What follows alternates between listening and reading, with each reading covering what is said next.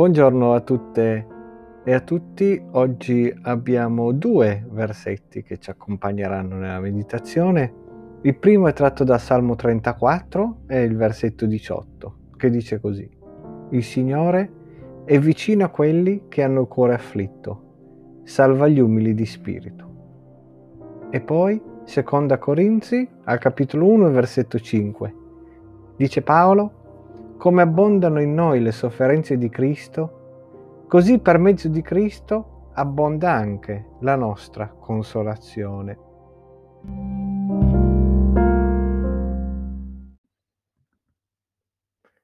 In questi giorni invernali sono parecchie le pubblicità di medicinali da banco che aiutano contro il raffreddore, spray nasali che magicamente, immediatamente liberano il naso e ti fanno ritornare a posto. Penso che tutti quanti le abbiamo viste.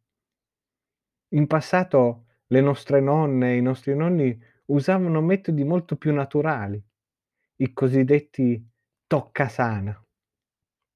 Ebbene, i versetti di quest'oggi, quando li ho letti, la prima cosa che mi hanno fatto pensare è stata proprio questo: che bei toccasana. È inutile negare che stiamo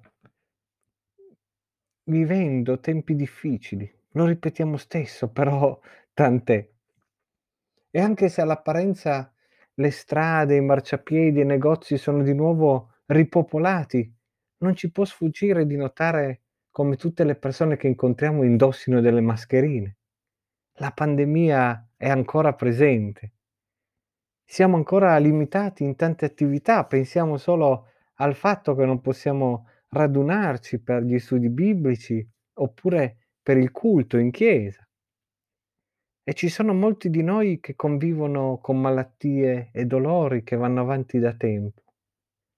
Per non parlare di chi ha perso persone care in questi mesi e si trova a vivere il proprio lutto in maniera complicata.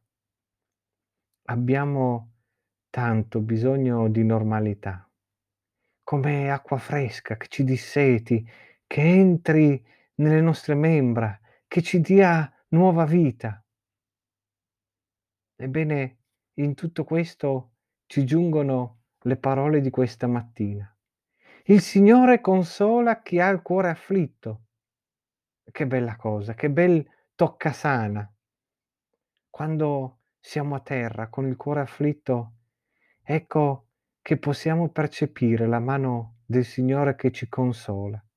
Come una madre che protegge i piccoli, così il Signore ci avvolge nel suo abbraccio consolatore. E Paolo questo lo aveva sperimentato e lo sapeva così tanto da dire che sì, certo, soffriamo, fa parte purtroppo della realtà di questo mondo. Ma in Cristo troviamo anche tanta consolazione.